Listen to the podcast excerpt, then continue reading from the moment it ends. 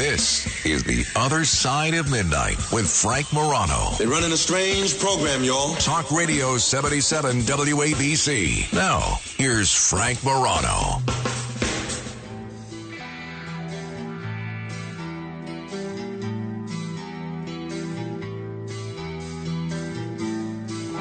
Does anybody remember when it used to be news when a former president was indicted? Now it's here we are. It's just another day that ends with a Y and another presidential indictment. My goodness. We'll comment on that a little bit later. But uh, I first have to tell you why I really cannot stand uh, Doug McIntyre. Uh, many of you are no Line doubt forms to the left, by the way.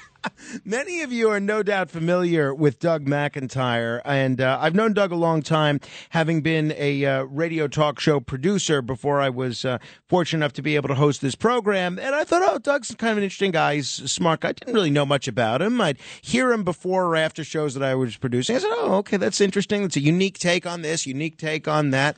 And then when he started doing overnights, this time slot that I'm doing now, first in New York and then nationally, I was working early mornings, and I have to tell you, I didn't think there was anything that would get me to waking up even earlier than I had to at 3 or 3:30 in the morning. But this show which was called Red Eye Radio not to be confused with the show that's called Red Eye Radio now was so interesting so engaging so compelling that uh, it really was an incredible start to my day and really helped me in terms of stealing content for the shows that I was producing at the time. So why would I dislike someone who's such a radio talent? Because then I come to find that this fella is not just good on the radio. He is really a modern day renaissance man. He was an incredibly accomplished uh, writer, a screenwriter, and a columnist for some of the biggest newspapers in California, then becomes a successful documentary filmmaker,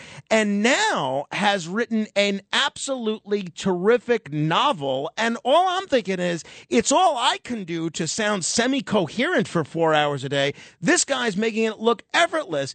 I mean, uh, talking to Doug McIntyre uh, is a lot like Peter Griffin speaking to Life Cereal. Your life cereal. Where do you get off? Part of a balanced breakfast and delicious? Who do you think you are? By now, you may have guessed I'm speaking ironically and have nothing but good things to say about what you do. Life cereal? Do not change a thing.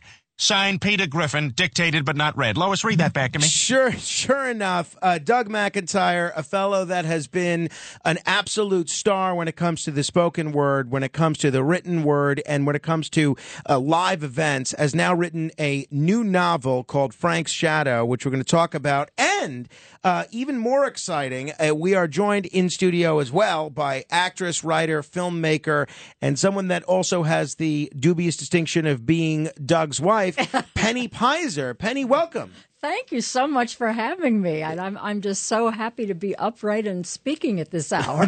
Well, you guys are West Coasters. This should be this should be early for you. That's true. That's true. That's Yeah, true. but we've You're been on the East Coast for a week, so Oh, so you're we've kind of acclimated. adjusted. So now, but but of course, these are my natural hours, Frank. That's right. That's right. Well, I, we are the night people. that, that, that we are we are the few but the proud. Actually, not so few. Not There's so more, few more and anymore. more of us.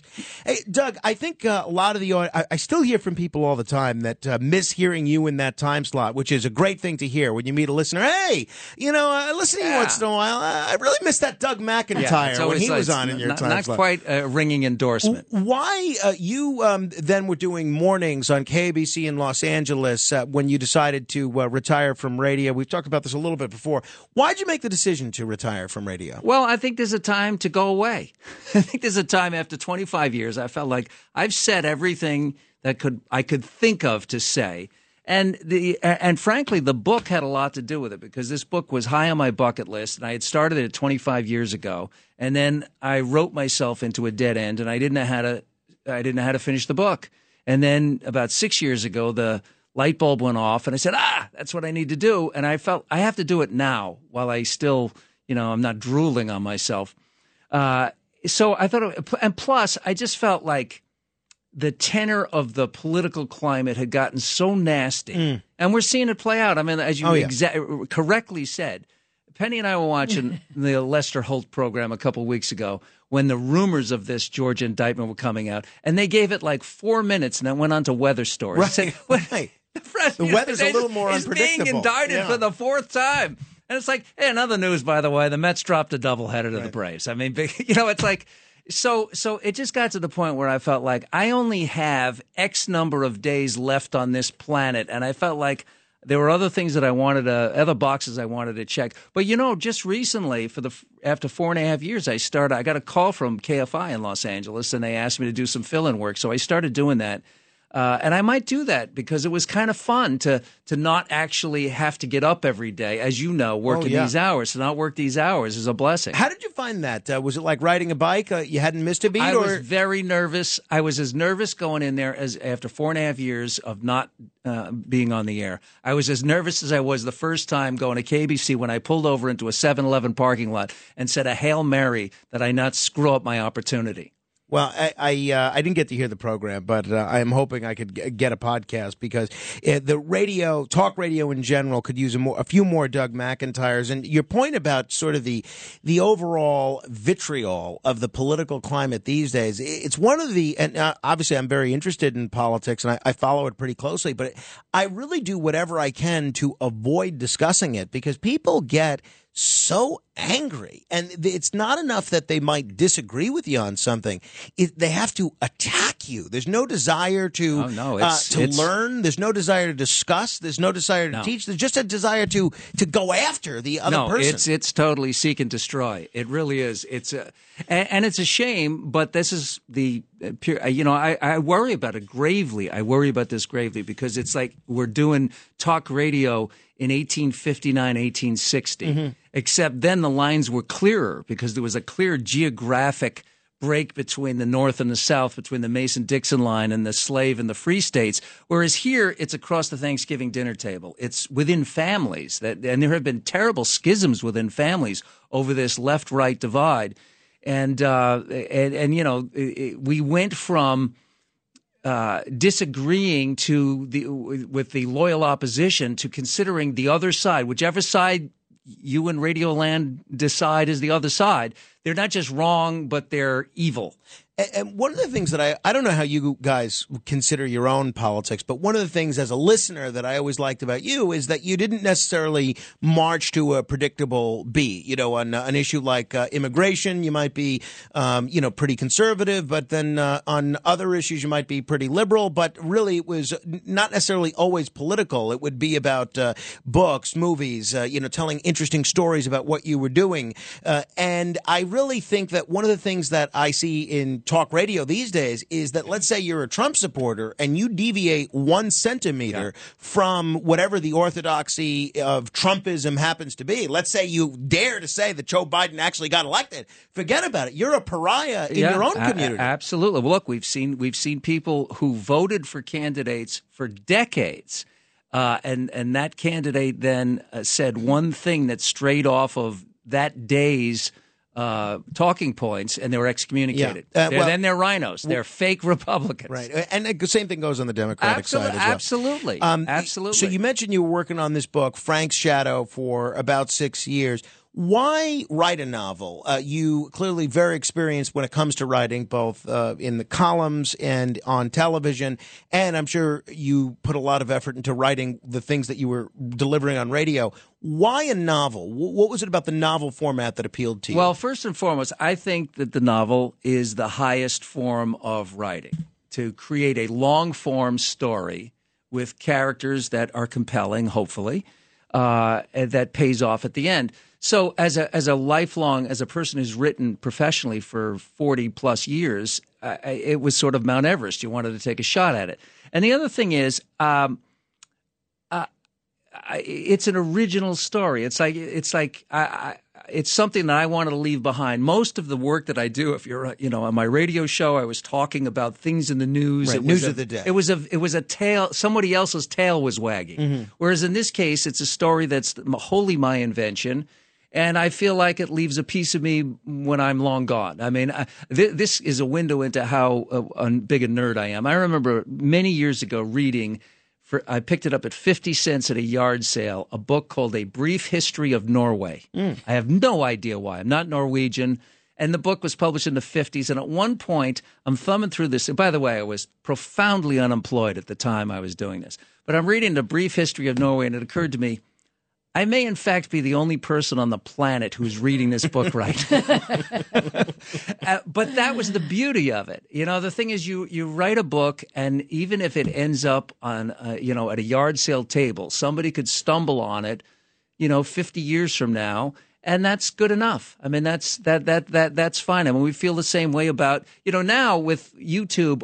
Everything you do is forever. That's that's one of the big changes because you know I worked on Full House, and I promise you, you know, when we were working on Full House in 1989, 1990, nobody thought that people would still be fans of that show, and it's found a, like a second and a third generation of fans. So everything, and you know, Penny's career, she just did a uh, you know the TCM, the Turner Classic Right. Movie Festival in Los in Los Angeles uh, on the In Laws, uh, which came out what 70, 79. 79 and huge crowds of people laughing their asses off you know? So so so you know some things carry on and So it's you're hoping this book will be your ticket to, you know, im- Immortality. immortality, right? I mean, I- listen here's the thing i know that my ticket is not punched for immortality uh, Penny Peyser, in uh, in addition to uh, being married to Doug, you have had an, uh, a lengthy career as as an actress, which is a difficult field to have any sort of longevity in. And uh, you're you're from out this way as I'm well, from right? New you're from the New I'm York from area. Irvington, New York. And uh, you're the daughter of the mayor of Irvington, right? Yes, the mayor who later became the congressman. Um, yeah, so I grew up in a political family. Yeah, I, I have to. What um, attracted you to the field of acting to begin with? Uh, well, aside from being a natural ham bone, I think uh, my my parents exposed us to um, musical theater very early, and my, my parents love music and they they loved theater, and I think that I think it just kind of rubbed off. And my dad took me to see uh, the original cast of My Fair Lady when I was six years old, and skipped a day of school and saw Julie Andrews and Rex Harrison, and decided that day, I well, I want to do that. So it was Julie Andrews that yeah, got to you. Julie Andrews. Uh, you, you know, um, we, we mentioned things happening 50 years in the past. We're coming up on the 50th anniversary of the Watergate resignation. One of the great Mm-hmm. films about uh, the media coverage of Watergate is All the President's Men, and everybody knows Dustin Hoffman's in that, and Robert Redford's in it. You're actually in I'm it actually in as it. uh, Sharon Lyons, right? That's is your right. character? Sharon Lyons. yes. And um, it, what I had read that there was some sort of uh, uh, controversy, maybe controversy is a little too strong a word, of Robert Redford not wanting to put you in the film because you were the daughter of a politician. Is that true? That is true. Um, I had I had this very nerve wracking but obviously productive audition with Dustin Hoffman and Alan Pakula, uh, which is the kind of thing that would these days for a part that small you would never be reading with the movie star. You would never you, you you would be all on tape and they would just look at your headshots and go oh her or her. Anyway, so I had had my audition and I was getting ready to go back uh, to the, to my off Broadway gig, and someone tapped me on the shoulder, and I turned around and said, "Oh, Penny, meet uh, meet Bob Redford," and I was like. Okay, hi, Bob. and I shook his hand and he said, Oh, what a firm handshake. And Alan, who had already kind of heard my background, said, Oh, well, you know, dad's a congressman, so, you know, real firm handshake. And, and he, you know, Redford nodded and we said goodbye and I walked away. And I heard later that as soon as I walked out of earshot, he turned to the casting director and said, I don't like her. And she goes, "What? Why? Would they? You know, she just read for uh, Alan and Dustin, and they think she's perfect." He goes, "She's not an actress. She's a congressman's daughter." And and they were like, "No, no, no. She's starring in an off Broadway show. I mean, yes, he she's a congressman's daughter, she's, but she is an actress." And anyway, they thankfully talked him down from that. He was worried. He wanted to protect the integrity of his film, and he was just worried that somebody connected to politics was right. going to, you know, and, and that was going to kind of dirty the whole Right, thing. sneak in some crypto fascist political agenda. right. yeah, exactly. But fortunately, uh, he was talked out of it. How that. often do you guys get to the movies these days?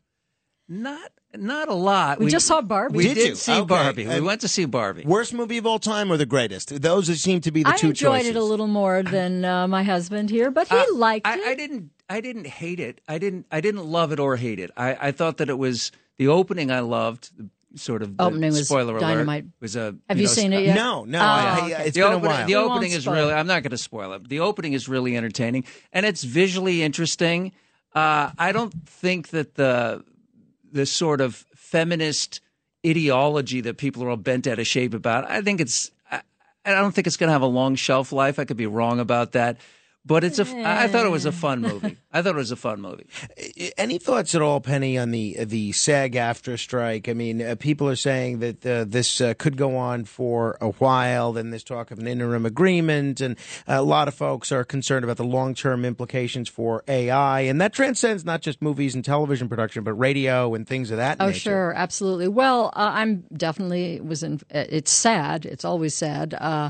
Uh, I definitely was in favor, am in favor of uh, my union striking. It's we're really up against it right now, and the things that they were offering. I mean, one of the outrageous things they actually wanted background people. They wanted to be able to in perpetuity own their image in other words you're working for a day and they're Right. gonna they're gonna take you and and scan you Put and you in whatever movies 50 years from now. exactly Right. Exactly for a day's Without pay. money. Wi- Yeah. oh w- way without money Yeah, yeah, no, it's, no uh, no i mean and that was just you know one of the things now I, it is going to go on for a while it is ugly and the interim agreement the thing that you mentioned that's that's uh, agreements that SAG uh, and AFTRA are making with small independent companies who are signing on to the and, uh, the changes that our, our union wants uh, but that's just that's just a teeny a teeny thing and I, don't know what kind of impact that's going to have Penny Peyser is here. Doug McIntyre is here. In a moment, we're going to talk about his new book, Frank's Shadow, a novel. And uh, for those of you still looking for a beach read but concerned that you're not going to be able to finish it before summer's over, it's relatively short novel. It's a very good novel, packs a punch, but it's not exactly going to be something that you're going to have to be reading for five or six months. It's punchy. Frank's Shadow. We're going to talk about it in just a moment. Doug McIntyre is here. Penny Peyser is here. This is The Other Side of Midnight. If you have questions, by the way, we'll try and get to a few of your calls. 800 848 9222. That's 800 848 9222. This is The Other Side of Midnight. I'm Frank Morano. Straight ahead.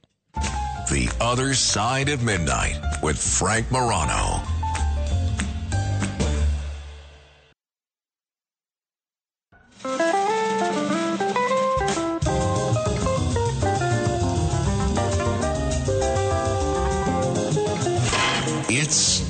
Other Side of Midnight with Frank Morano.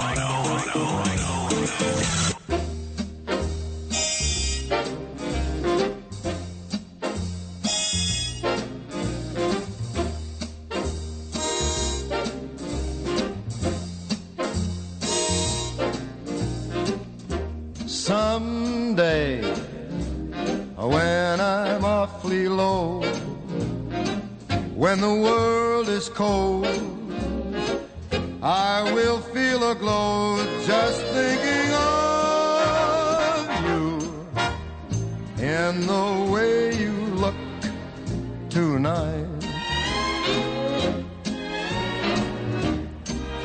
That is, of course, the great Frank Sinatra, who is uh, a, a pretty pivotal role, a part of the new book, Frank's Shadow. Its author, Doug McIntyre, joins me in studio along with uh, Penny Peyser.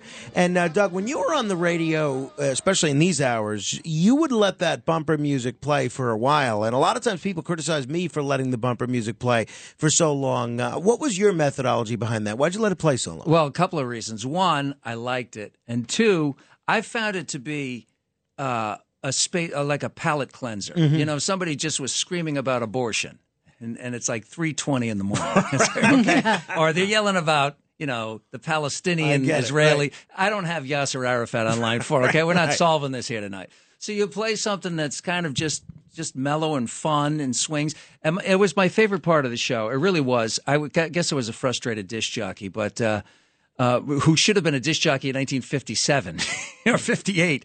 But uh, but but I did find that it was the it really was the most popular part of the show, and the best part was when I would get uh, uh, I would play Norah Jones. And I'd get a uh, somebody in their late 80s who wanted to know who that person was and would discover this kid singer uh, or somebody who was 22 who had never heard Nat Cole before. Mm. So you'd see that really there's only one, there's only two kinds of music: good music and bad music, and there's good music and bad music in every genre. Uh, and I think that the cream does does have uh, rises to the top. It has staying power, and Sinatra certainly. In fact, Penny and I we went to Hoboken today.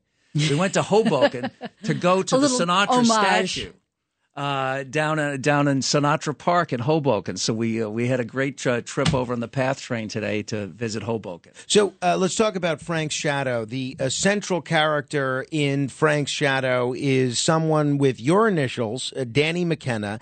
Also happens to be the exact same age as you were when Frank Sinatra died. I'm sure it's just a coincidence. Well, part of it is the initials kind of are a coincidence, and I'll tell you why. This book was born on May 14th, 1998, which is the day Frank Sinatra died. As it turns out, I had a good friend of mine whose dad died the exact same day.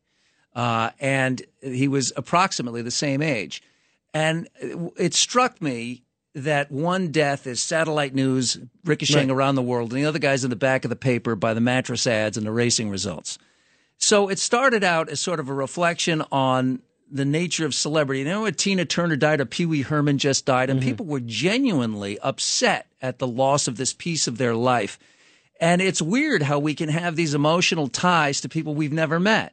Uh, but if an artist is good at what they do, they move us. A comedian makes us laugh. A singer makes our feet tap. You know, uh, a painting speaks to us in some way. A poem, you know, whatever it is. So as a result, they've touched us emotionally, and therefore, in a lot of ways, that's a bigger connection than you have with your cousin Carl. You know, yeah, no, who's that- done nothing but throw up at the Thanksgiving dinner table and ask you for twenty bucks. So uh, the, a lot of the premise is that uh, Danny McKenna is uh, sort of analyzing the death of Frank Sinatra back in 1998 and reflecting on his own father's passing. Yeah, he realizes he knows everything about Frank Sinatra, including that he was a forceps baby, but he doesn't know much of substance about his Irish immigrant World War II veteran father was a kind of secretive person, and he, he wants to go out and discover who his father was, and in the process has to deal with his own demons before uncovering a deep, dark family secret uh, that puts him, his life, and his dad's life in a different context. Now, that deep, dark family secret held me up for 20 years because everything I came up with is either stolen or awful or both. And then whatever what always happens, is eventually the light bulb went off, and I knew how to end the book, so I, I jumped back in. But the book, by the way, uh, the, the name McKenna is stolen from a high school classmate of mine, Steve McKenna. He lived in Little Neck, Queens, and a lot of this book takes place in Little Neck, Queens. If you're from Queens, it's pretty much a love letter to Queens. But uh, he lived directly across the street from the Scobee Grill, which was a 24 hour a day, 365 day a year diner. And it always, I love that location because I thought if you grow up with a window into a 24 hour diner, that's a different view of life Oh, yeah. than if you live in a cul de sac in suburbia, you know? So I stole the location as the McKenna family mm. home. And then I thought, well, I might as well take the name too. Uh, so the DM kind of happened coincidentally, uh, as opposed to some kind of a subterfuge of really it's me. You make the decision to write this book in the in the first person. It's told Yeah. in uh, Danny McKenna's voice, and I, th- I think it's very effective in terms of because at times you almost have to remind yourself that it's fiction uh, because it almost reads like a memoir. Uh, did you did you know from the get go that you were going to write this in the first person, or did you go back and forth? well, I, to tell the story? I definitely went back and forth, but I was trying to do it in the first person because I find it it's I find it more exciting for the reader. The reader and the character are discovering the things at the same time. Uh, it- Danny is not ahead of the audience. Uh, The audience, the, the reader is experiencing it as he is.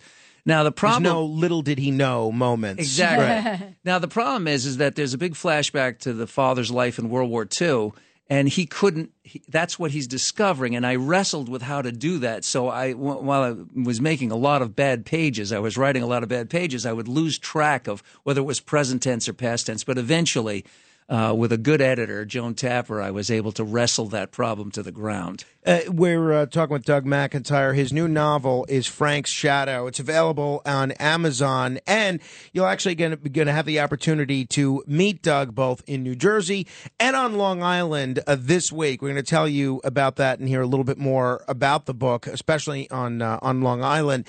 You dedicate the book to several McKenna family members, including your own parents. Uh, tell me about any similarities that might have existed between your father and Frank Sinatra. Really, almost none. My father, uh, my father uh, left zero digital footprint. If you Google Robert Norman McIntyre, the only thing that shows up is an obituary in Newsday and a column that I wrote in the Los Angeles Daily News. He he did not seek the spotlight and didn't get any uh, spotlight. he was successful in he, that he was exceptionally exceptional. He he just and I always thought. By the way, I think that people are able to live their lives without needing the attention of strangers, live happier lives overall uh, than than those of us who are ham bones and have to elbow our way uh, to get love from total strangers, and sometimes at the expense of your actual loved ones. Uh, you you you oh, meet yeah, those you don't people. have to tell me. I have some questions for Penny about that. uh, my wife has some questions, I should say, about that. Uh, do you remember? And one of the things that I loved uh, about the early part of the book is is uh, I had forgotten, but immediately remembered when you wrote it that um, that Sinatra Sinatra's death took place right after or uh, the same week as the last episode of Seinfeld. Same night. And as It was soo- the same uh, night. well, as soon as you said that, or as soon as the the writer, uh, you know, Mr. McKenna said that in the book, I immediately remembered. Oh, that's right. That's what we were talking about until we were talking about that. Do you remember where what you were doing when you learned of Sinatra's passing? I was at Logan Airport. Uh, just uh, like the character, just the like book. the character. Yeah, I thought, well, why not? You, you, you know, one of the things that I, I've worked with a lot of famous people, both from the radio business and just in the television racket and the Distinguished Speaker Series program at AMC. Lots and lots of famous people. So I, I'm intrigued by. I've intrigued by the way that life kind of perverts, and I don't mean that in the perverted sense, but it just it it, it morphs reality and not necessarily for the famous person, but for the people who meet them. People go crazy when they meet famous people on the street or something like that. They got to have a selfie. They got to have an autograph. They got to have a, this experience and, and how it gets into the, the culture.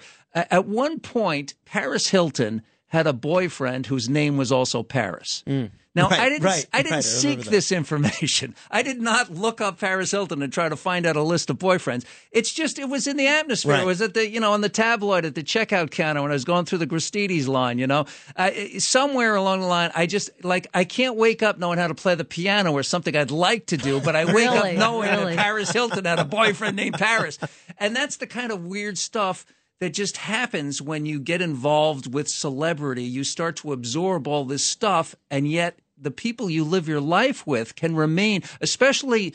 I think parents, as a young dad, this is something that you will confront. We want to be, I, we want to be perfect for our kids. So we sanitize the uglier aspects of our own lives. And our kids put on, Penny and I used to talk about the, a, a level of cleanliness when our parents would come to visit us. It's Oh, right. mom clean right. was like DEFCON 5. Mm. That's the highest level of clean the house could be as your mother's coming over.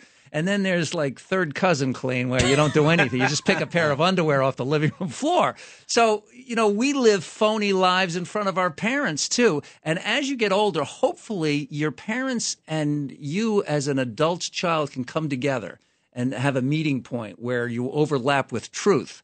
And I think that you have a a deeper relationship the quicker you can get there. There's a quote in the uh, in the book, and uh, I, I uh, forgive me, I don't remember who said it. I, I didn't write it down, but you. Uh, there's a quote which I think is very, very apropos, not only for what the character in the book, uh, Mr. McKenna, is going through, but for what a lot of us uh, realize.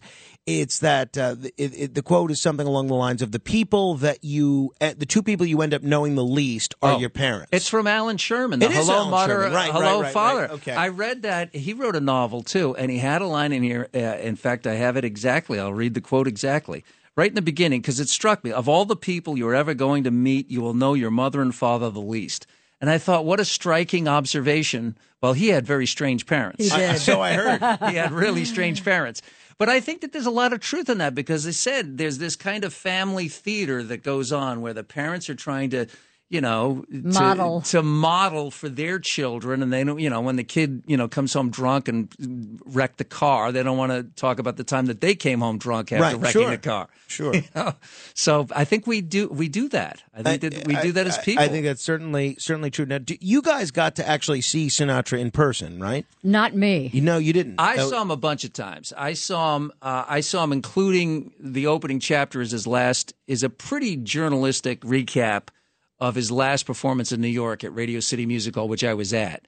Uh, and and which was a disaster, right? it, it was or it was until it wasn't. I mean, it was a disaster until it sort of was saved by this amazing. He does a great job of that in the Mm-hmm. book. Yeah, this amazing kind of audience ovation when they saw that he was struggling and something snapped in and all of a sudden the years fell off him and it was as I say in the book he was he was a ruin but so was the Acropolis and people still marvel at that you know Why do you think his music still endures today? I mean, songs that he recorded in 1939, 1940, 1974, they're still played and enjoyed in 2023 when that's a pretty rare thing for a lot of artists. Well, here's here's my take on it. I uh, there there was a not so much the early stuff, but when he started to change arrangers in the '50s, and he started to work with uh, Nelson Riddle and Billy May and those people, he upped the game for everybody. Uh, the the the level of musicianship that was acquired in the studio was set the standard. And if you were a studio musician, you played for Sinatra, your ticket was punched. Then you worked for the rest of your life because if you were good enough for Frank, you were good enough for them. Uh, but I think that one of the thing, and I've thought a lot about this, is Frank Sinatra was a teen idol. He, that's what he was at the Paramount Theater here in New York. Uh, uh, you know, it, girls were peeing in the aisles because they didn't want to get out of their seats, so they wouldn't leave from the first show for the second show for the third show, and they literally had a riot on Columbus Day in 1944. It was everything that you see with crazy teenagers. Our grandparents were doing exactly that, but he was never singing for kids. He was singing adult emotions even when he was a kid. And I think that what happens is people age into Frank Sinatra, which is why you started to see all the rock and rollers start to make these Sinatra records as they mm. started to get older. And you're even, Penny and I saw Billie Eilish at the Hollywood Bowl in the spring, and she was singing Peggy Lee songs. Mm. So the curious, Lady Gaga got with Tony Bennett. right. The, the, the serious artists are not genre bound, and they start to discover the the the literature of the Great American Songbook, those songs that were written by the Gershwins and Johnny Mercer and Cole Porter and people like that.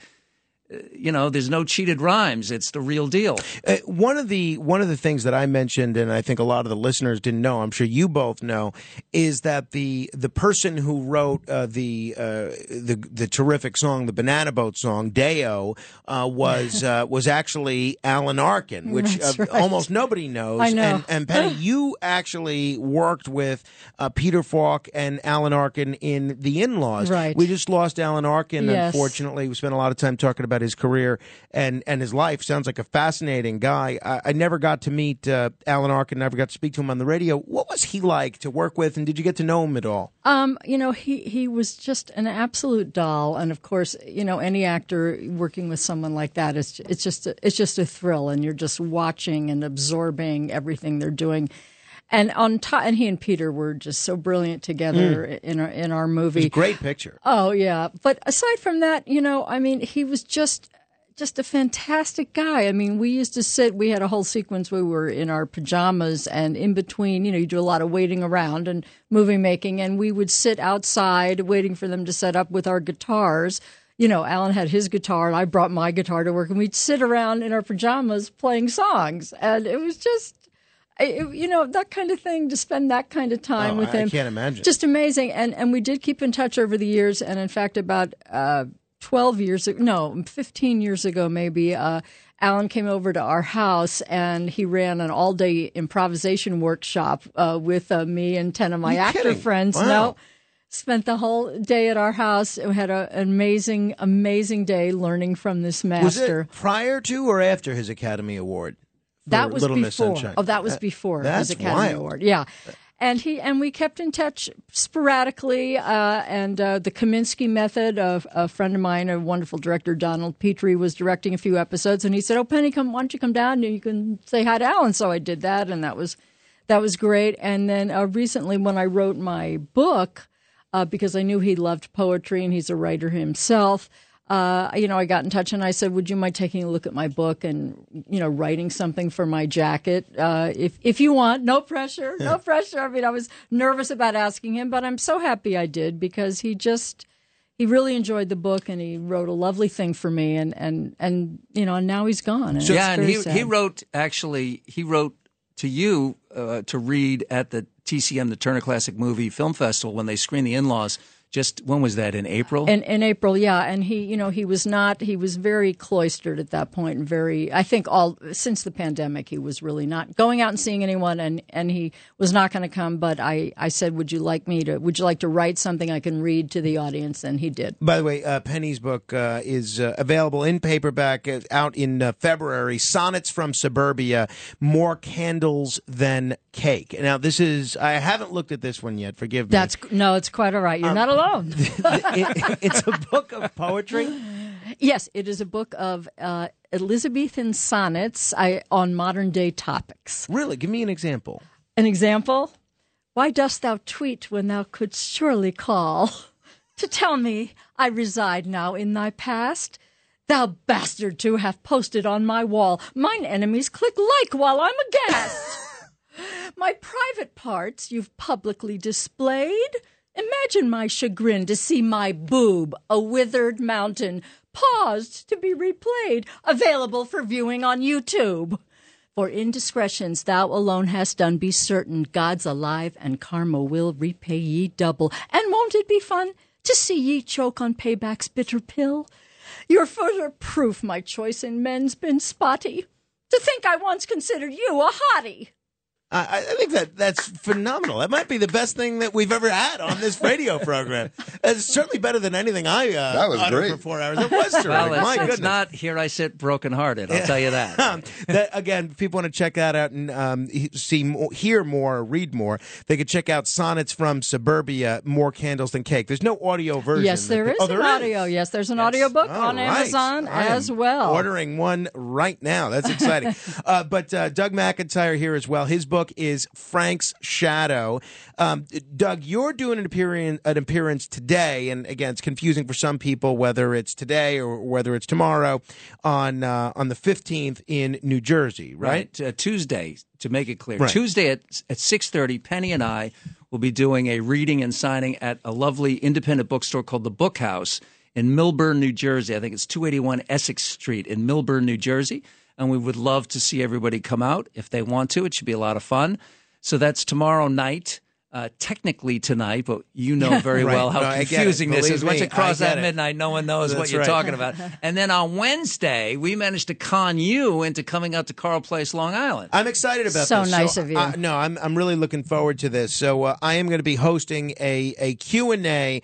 Uh, with Doug, we're going to be talking about Frank's Shadow. There's going to be a Carle Place uh, on, in Long Island at uh, 6 p.m. and it's a Barnes and Noble out there in Carle Place, right? 91 Old Country Road in Carle Place, right next to Ben's Kosher Deli. That's uh, very exciting. If people want to meet Doug, if they want to get the book signed, and uh, for the handful of you that care to meet me as well, you can do so. Are you it's going to be a lot of There's fun. going to be Morano. we're counting on you. Morano Yeah, groupies. The I want you- cults will be out. Most of my groupies are over the age of 95. I'm not sure how many of them are making the that's trip to Carl crowd, Place. That's, that's too. right in my sweet spot. Are you kidding? It's never it's never the daughters. It's always the mothers. In my, in my case, it's the great grandmothers.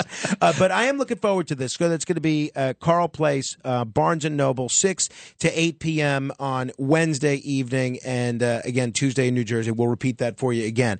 Uh, talking with Doug McIntyre and Penny Peyser.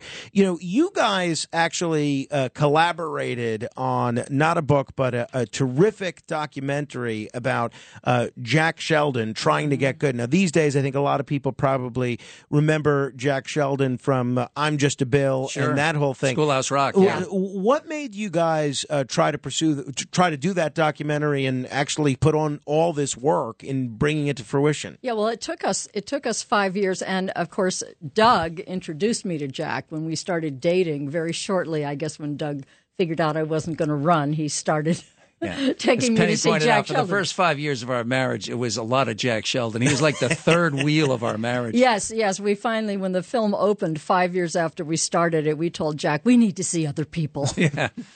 So, um, yeah, it was. We were driving home from a gig of Jack's. Um, it was right, short, right after we got married, and uh, we.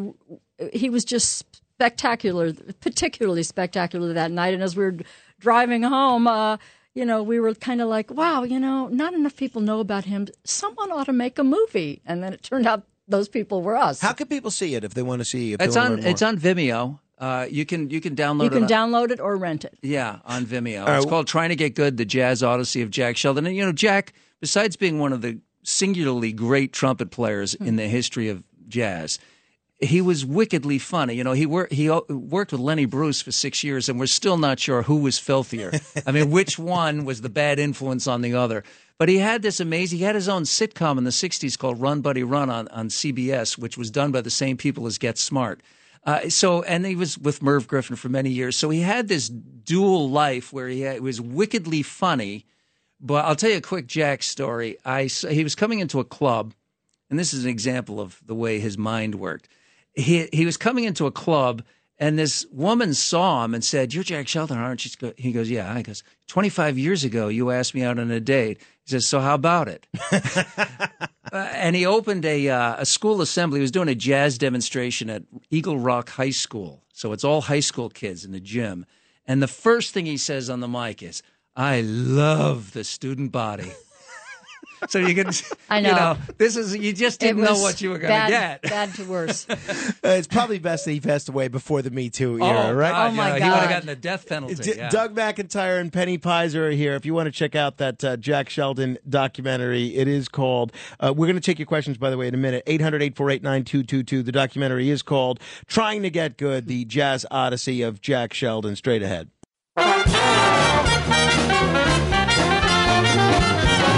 This joint is jumping. It's really jumping. Come on, cats, check your hats. I mean, this joint is jumping. to play that brilliantly and to have that comedic sense that he has.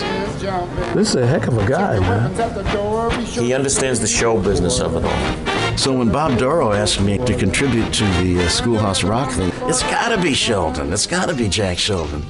I'm just a bill. Yes, I'm only a bill. And I'm sitting here on Capitol Hill. You know, I think of Jack as kind of a jazz mystic.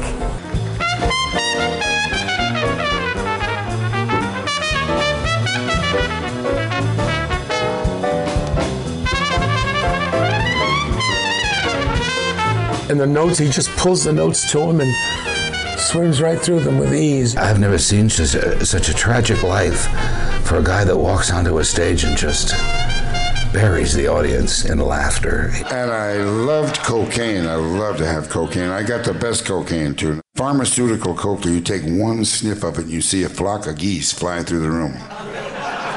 You never quite catch it. One time at Caesar's Palace, I called the room clerk and said, "There's a flock of geese in my room." She says, "You got any left?" This guy is one of the all-time characters and a great trumpet player.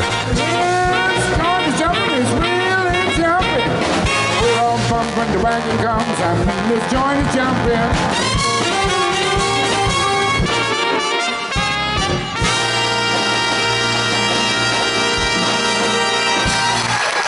Oh yes.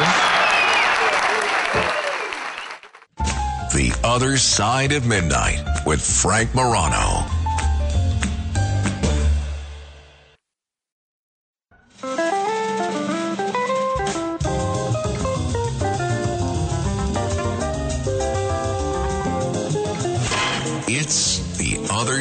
at midnight with Frank Morano.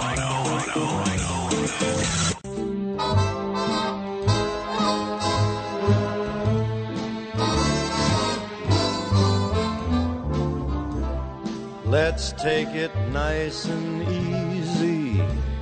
It's gonna be so easy for us to fall in love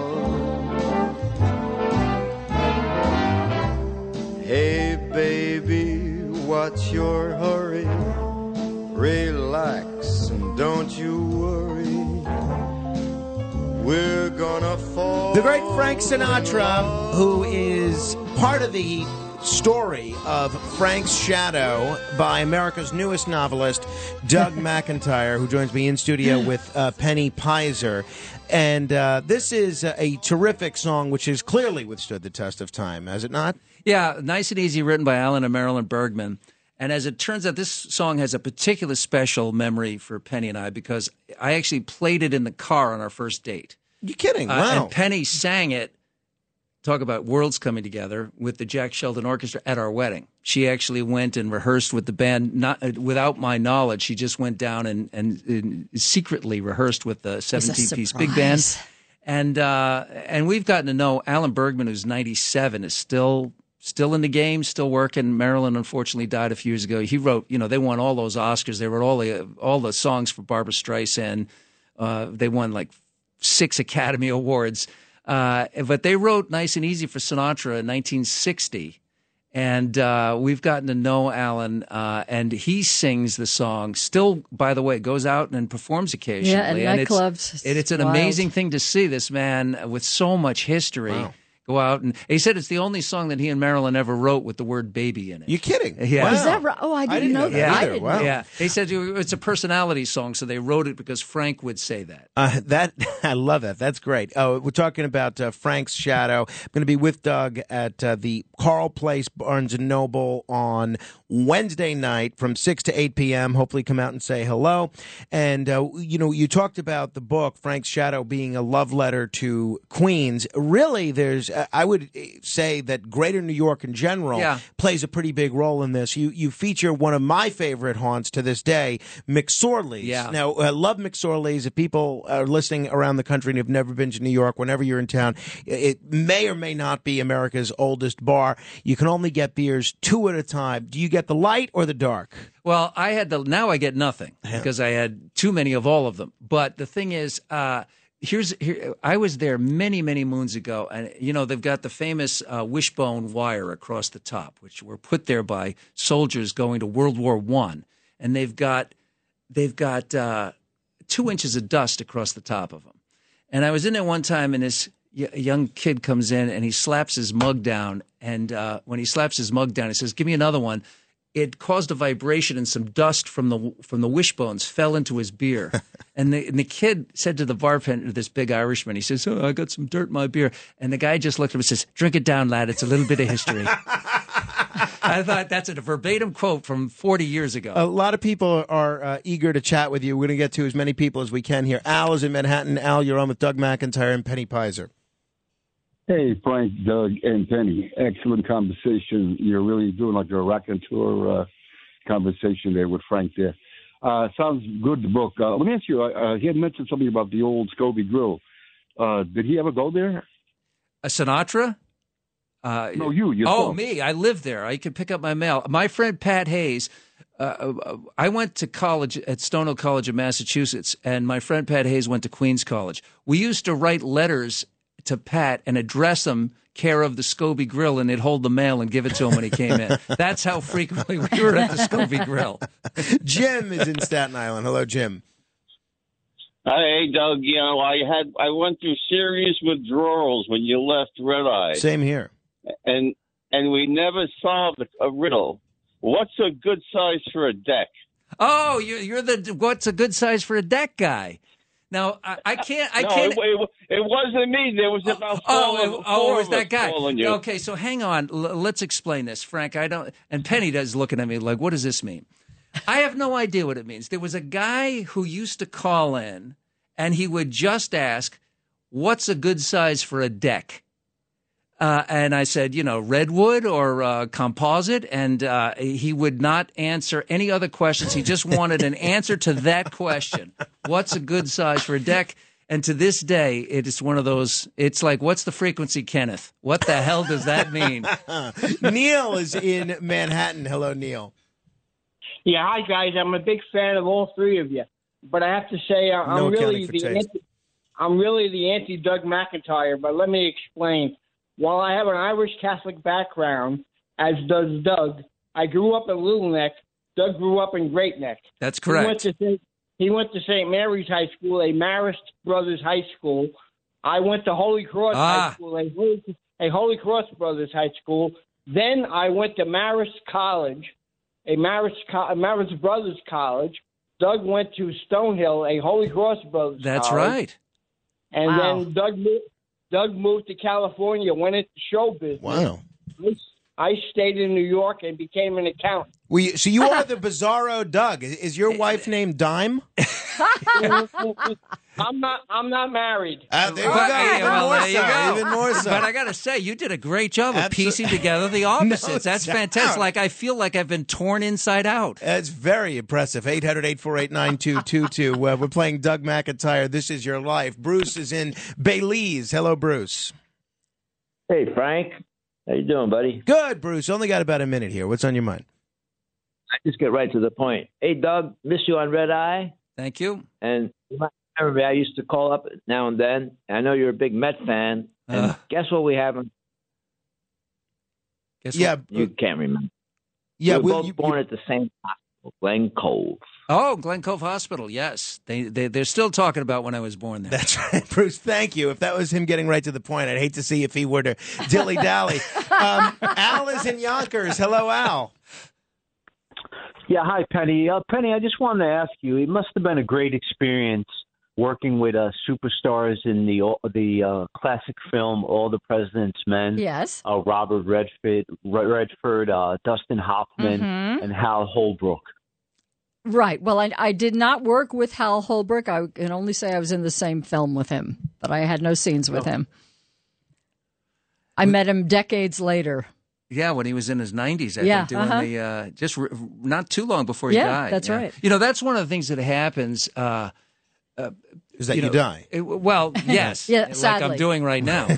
uh, but people assume because if actors are in the same movie that they've all had some kind of interpersonal relation, and it's entirely possible to work in movies and never see anybody yeah, uh, else. Shatner and Ricardo Montalban uh, didn't uh, didn't meet on Star Trek II: The Wrath of Khan. Not Right. when- They not never once. met once, That's right, right. yeah. Oh, wow. Um, uh, Penny Peyser and Doug McIntyre. Uh, w- wish we had more time. This is uh, always such a treat. Whenever you're in town, please come visit. I hope everybody comes uh, and sees us out on uh, Long Island tomorrow, Wednesday night. Carle Place six to eight. Wherever you happen to be, anywhere in the country, check out Frank's Shadow. It's a terrific novel, a great beach read. Thank you both. and uh, Sonnets from Suburbia at Amazon for Penny. And we're in Millburn, New Jersey, Tuesday night, tomorrow night, uh, from uh, 6.30 to 8. Doug McIntyre and Penny Peyser, thank you both very much. Thank you. Keep asking questions. When you need mealtime inspiration, it's worth shopping Kroger, where you'll find over 30,000 mouthwatering choices that excite your inner foodie. And no matter what tasty choice you make, you'll enjoy our everyday low prices, plus extra ways to save, like digital coupons worth over $600 each week. You can also save up to $1 off per gallon at the pump with fuel points. More savings and more inspiring flavors make shopping Kroger worth it every time. Kroger, fresh for everyone. Fuel restrictions apply.